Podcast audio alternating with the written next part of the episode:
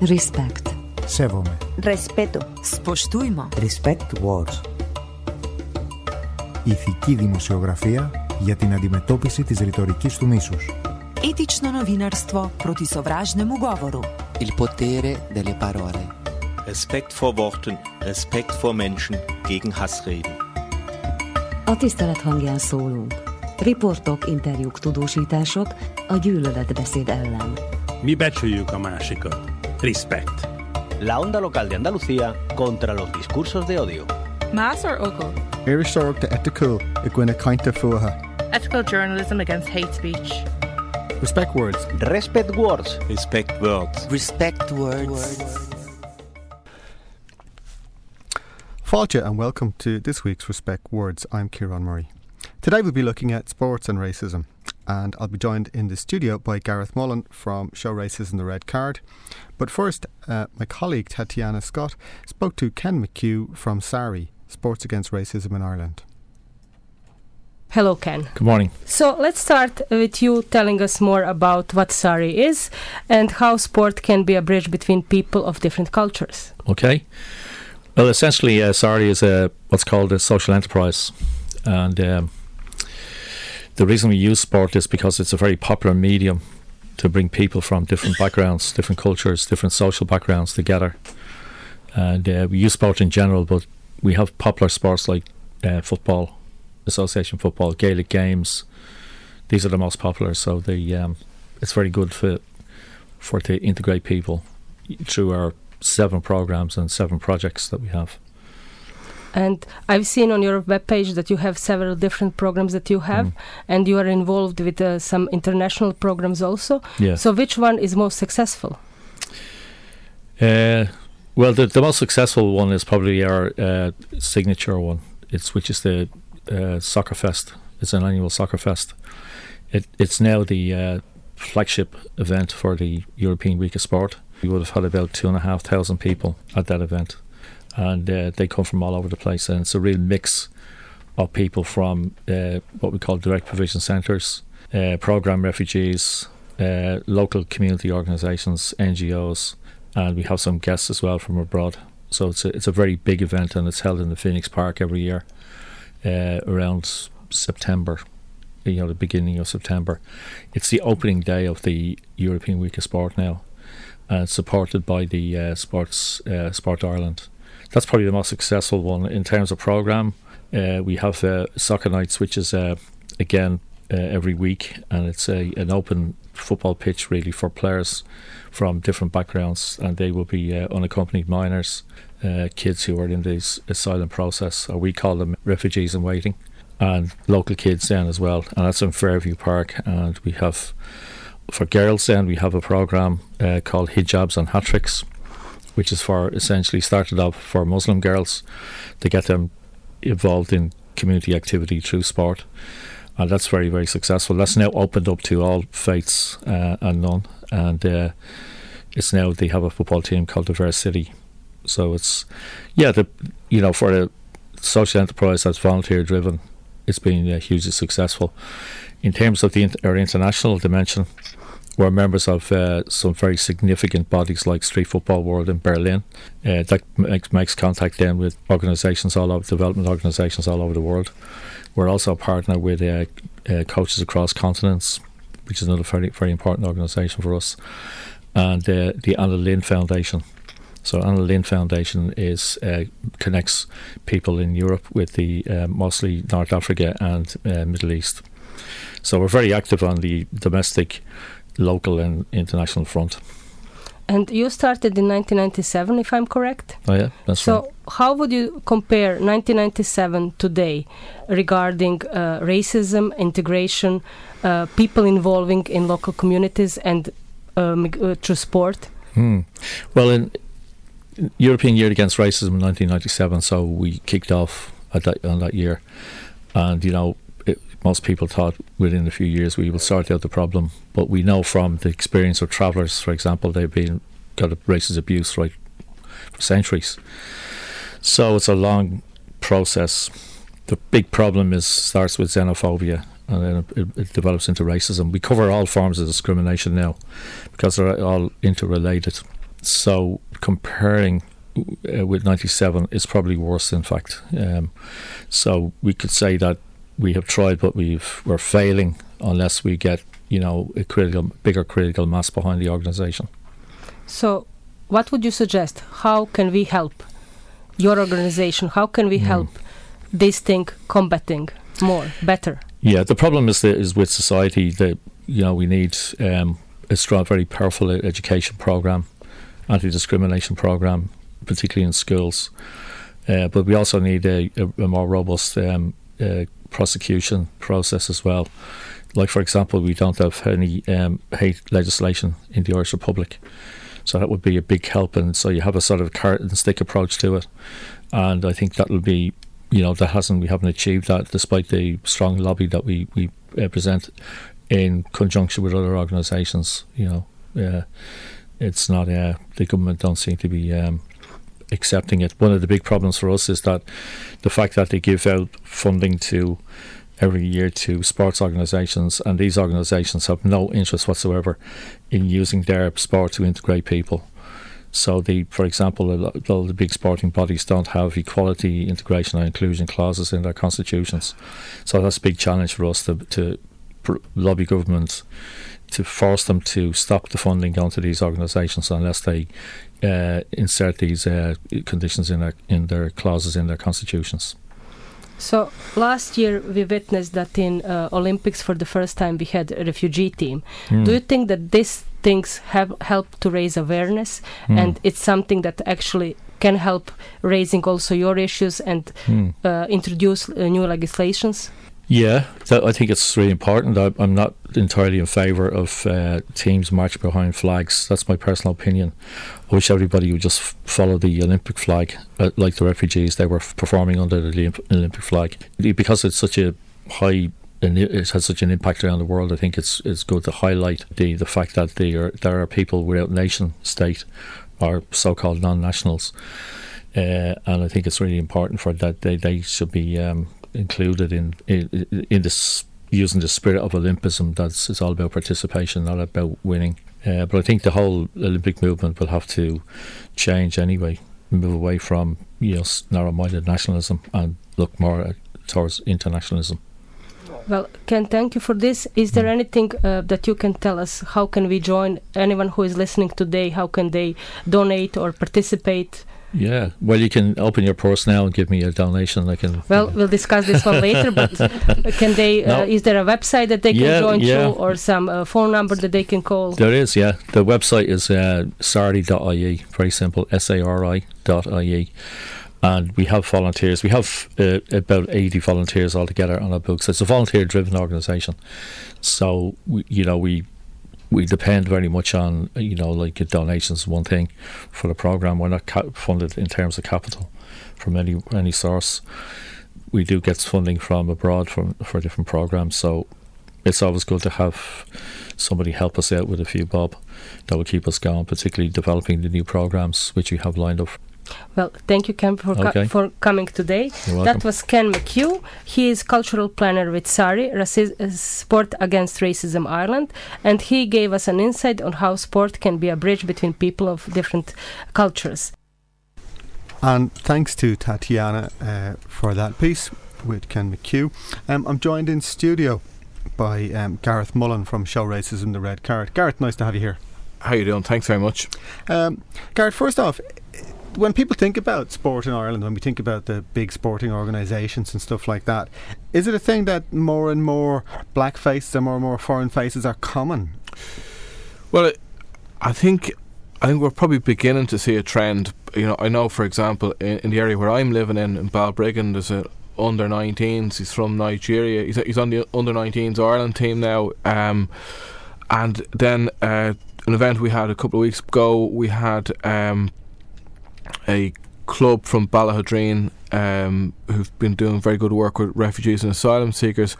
But one of the players in that club has now made it through to the inter-county uh, team for Mayo, and uh, his name is Shairoze Akram, and he's think he's 20 or 21 years of age, but he's originally from Pakistan.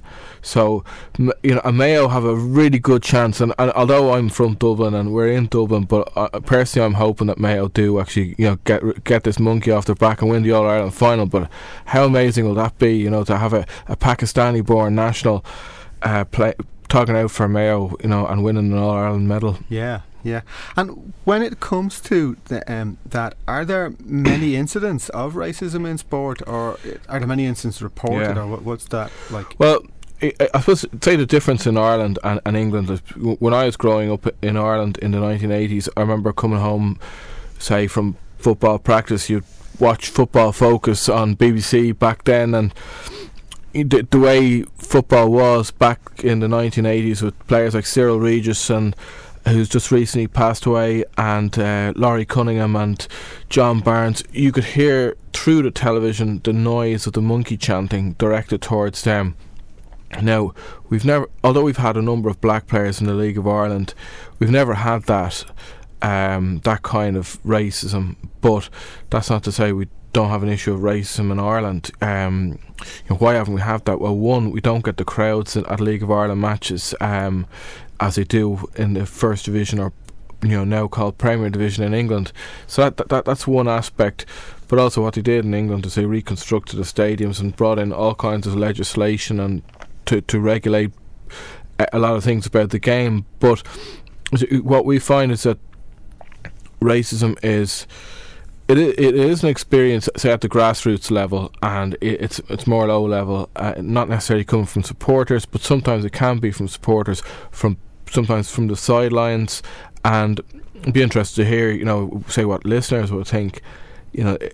When they go down to watch a local game, do they what kind of behaviour do they see and see at at, at you know even under tens, under 11s, under twelve matches? Because sometimes we do hear incidents. Uh, we work very closely with the FAI, and we do a lot of training with clubs, referees, societies, and others involved in the game. And you know, as you go out and talk to people, then they cite the incidences. So we don't have too many reports that come into us because our resources are limited and maybe people aren't aware of mm-hmm. show racism red card or what we can do or what we're about. So you know, when we do the, the training workshops with clubs with volunteers with other people like that then you know, people tell their stories the, the anecdotes of what's going on in their area. And sometimes maybe it's not just racism but it's other issues and for example one program the FAI have uh, it's called keep you um silent sidelines Silent sideline, yeah. yeah I, I'd be out uh, most Saturday mornings at uh, at kids' GAA games, and uh, and certainly uh, even before the silent sideline, uh, my club had decided that um, if parents were shouting, they should only shout positive things. Yeah. From the sideline, there was no negative things allowed, and with that kind of thing in mind, is is some of it ignorance? Is it that people go to a any kind of sporting fixture, like from a kid's sporting Yeah. fixture to down to see Bohs or something, and do they think they can shout anything? it's it's funny. It, it, it is something like something similar as to what goes on in social media, where people sometimes can feel it's okay just to mouth off. Um, and I remember um, Frank Gavin when he was with the Players Association talking about managers and the way they shout at players, which we all understand that that goes on in sport, but you know, you know, when when players get to a professional level, it becomes their workplace. And if your boss, you know, in say near FM or city council, where, where, wherever it is, private organisation, you know, shouted their heads off like like like a football manager does, how long would that boss remain in the job? So, so people in, sp- involved in sport might think it's okay to do this, but but in reality, you know, the public put money into football. Um, th- uh, and Gaelic, uh, GA, th- and rugby, th- you know, the diff- different grants that come from the government, sports capital, and so on, and and a lot of that's all about promoting participation. Mhm. And our kids going to feel like they want to participate if they, if they feel that, that they're going to be undermined and humiliated in, in a way. So uh, th- there are issues around behaviour and the culture. You know, at the top level, but then at the grassroots, you, you know, that, th- these messages have to filter through. And have you come across kind of negative stories where children have stopped playing sports because of the racism. Yeah, well, we we would have um, the examples here I was talking about when we would go and do a workshop, say with volunteers, could be from the DDSL or the NDSL or referee societies. That's where we do get the stories um, out of those sort of workshops and discussions, and you know sometimes.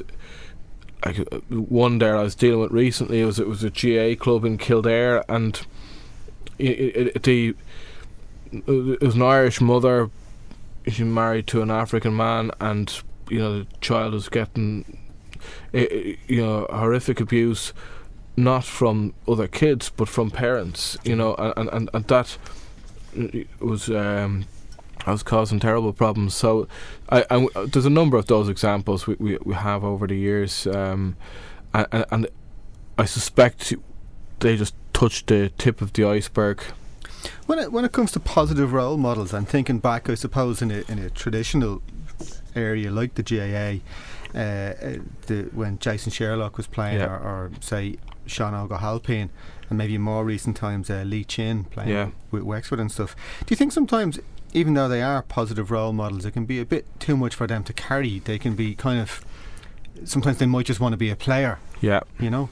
Yeah, I, I, and we certainly don't uh, try and exert any kind of pressure on players like that. it's it's really up to everyone. it's not just up to the people whose skin colour is black or you know foreign nationals to to make a stand against racism. It's it's up to all of us, and um, it is um, something a little bit puzzling that more players from minority backgrounds haven't featured in, in a high profile in, in sport. Although I suspect it's the beginning of a trend now, uh, as well as Lee Chin. There's, as I say, Shairoze Akram from from Mayo, and then um, recently you had the example of the uh, young Kurdish player uh, for Leitrim hurlers. Now I know Leitrim is not a stronghold of hurling, but but still it's a great story. But but it's it, when Jason Sherlock, he was more. Um, you know, an exception, and, a similar. Sean O'Halpin was like an, an, exception in terms of someone from a minority background breaking through into GA, and, and maybe at a different era. Whereas now Ireland is more multicultural, and we are seeing not only those players who I just named there within GA, but there's, you know, and we're not yet seeing it in the Ireland senior soccer team, but we do see it at the underage levels, you know, under 15s, 16s, with, you know, up to a, a, a quarter and a third of those teams, you know, coming from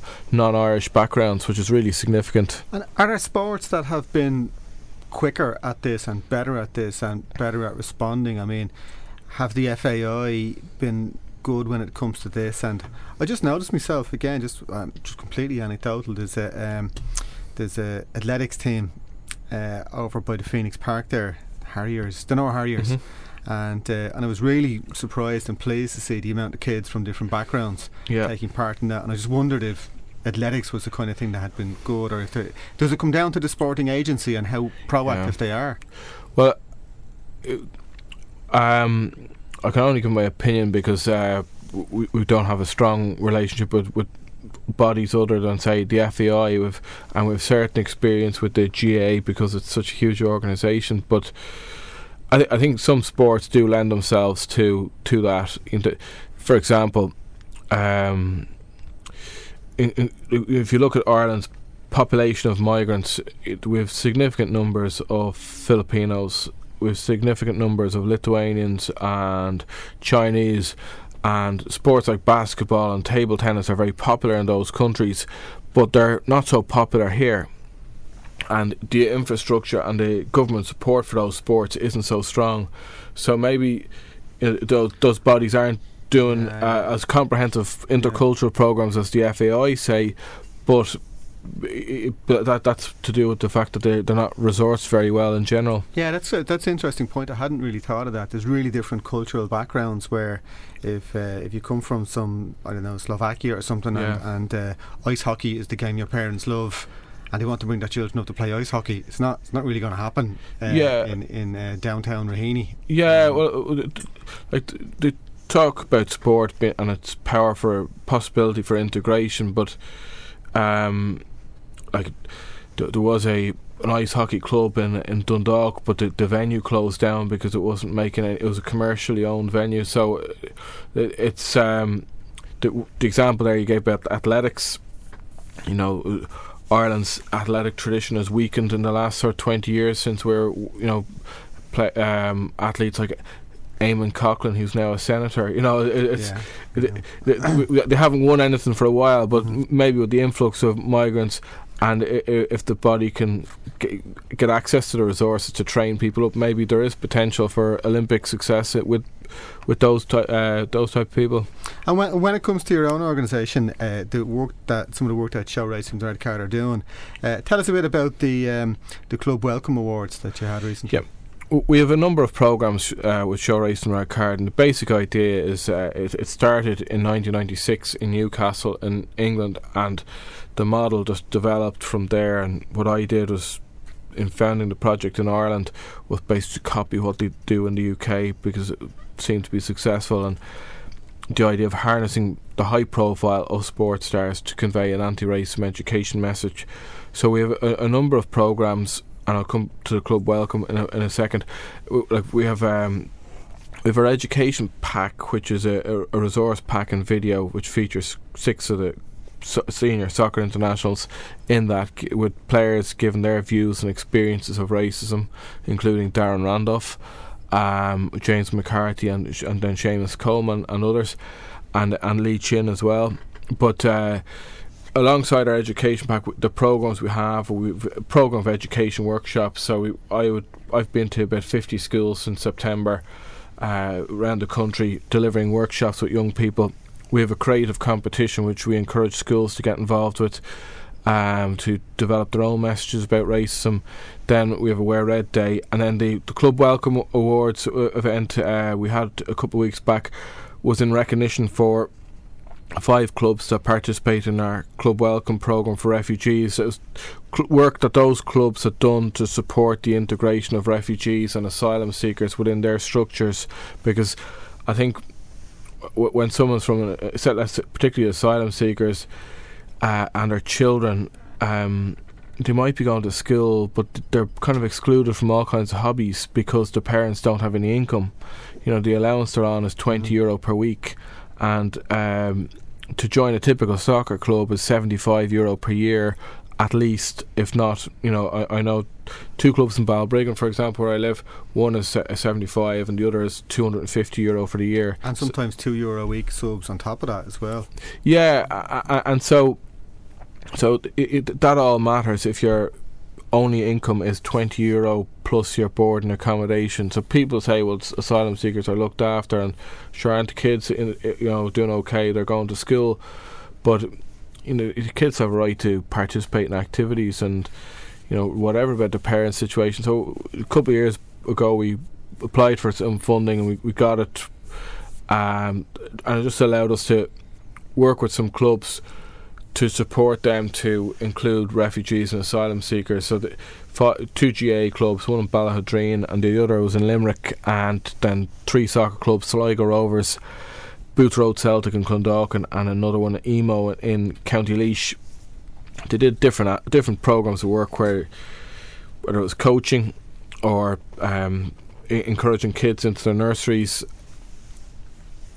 Um, and and just encourage them to get involved in their clubs and organising activities and making sure the finance wasn't a barrier, transport, making sure transport wasn't a barrier. So, you know, our club welcome plaque is like a, a, a I suppose a recognition of the, the, work the clubs do, and then the funding the funding of the program allowed us to give some financial support to clubs. Of course, it, it was nowhere near in terms of what it cost the clubs to deliver those activities, but it was just some recognition. So that that was the idea behind that, and we're we're, go- we're going to run that club that program again. And I know we have an application from Baldoyle United who have um, who participate in some of our other programs as well. So uh, that they're out this neck of the woods. So we look forward to them being involved. Yeah, that's great stuff, Ken, and uh, and we'd love to know more about what's going on in Baldoyle, so we'll keep in touch about that. Maybe for a final word today, I suppose, just for parents who would be out at matches at GA and soccer matches every weekend, so looking, looking at soccer matches. Would you have kind of advice for them to what to think about when they're on the sideline shouting at the kids?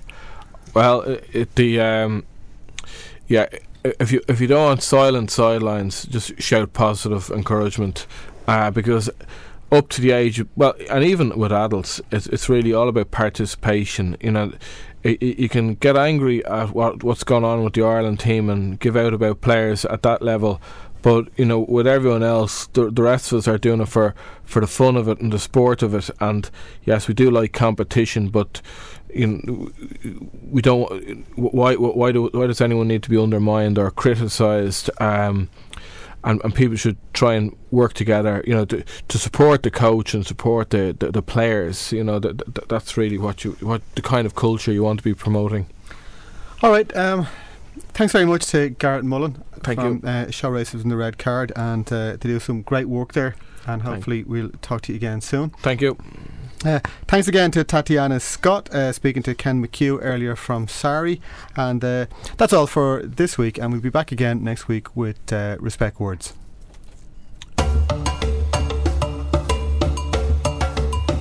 Respect. Sevome. Respeto. Spoštujmo. Respect Words.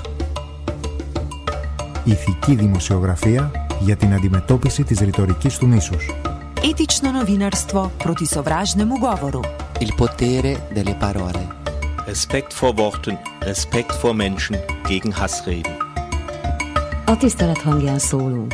Riportok, interjúk, tudósítások a gyűlöletbeszéd ellen. Mi becsüljük a másikat. Respect. La onda local de Andalucía contra los discursos de odio. Mass or Ogle? Irish Dork de Etikul, i gwine kainte fuha. Ethical journalism against hate speech.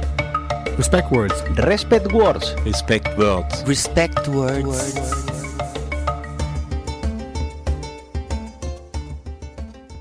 Supported by the Rights, Equality and Citizenship Programme of the European Union.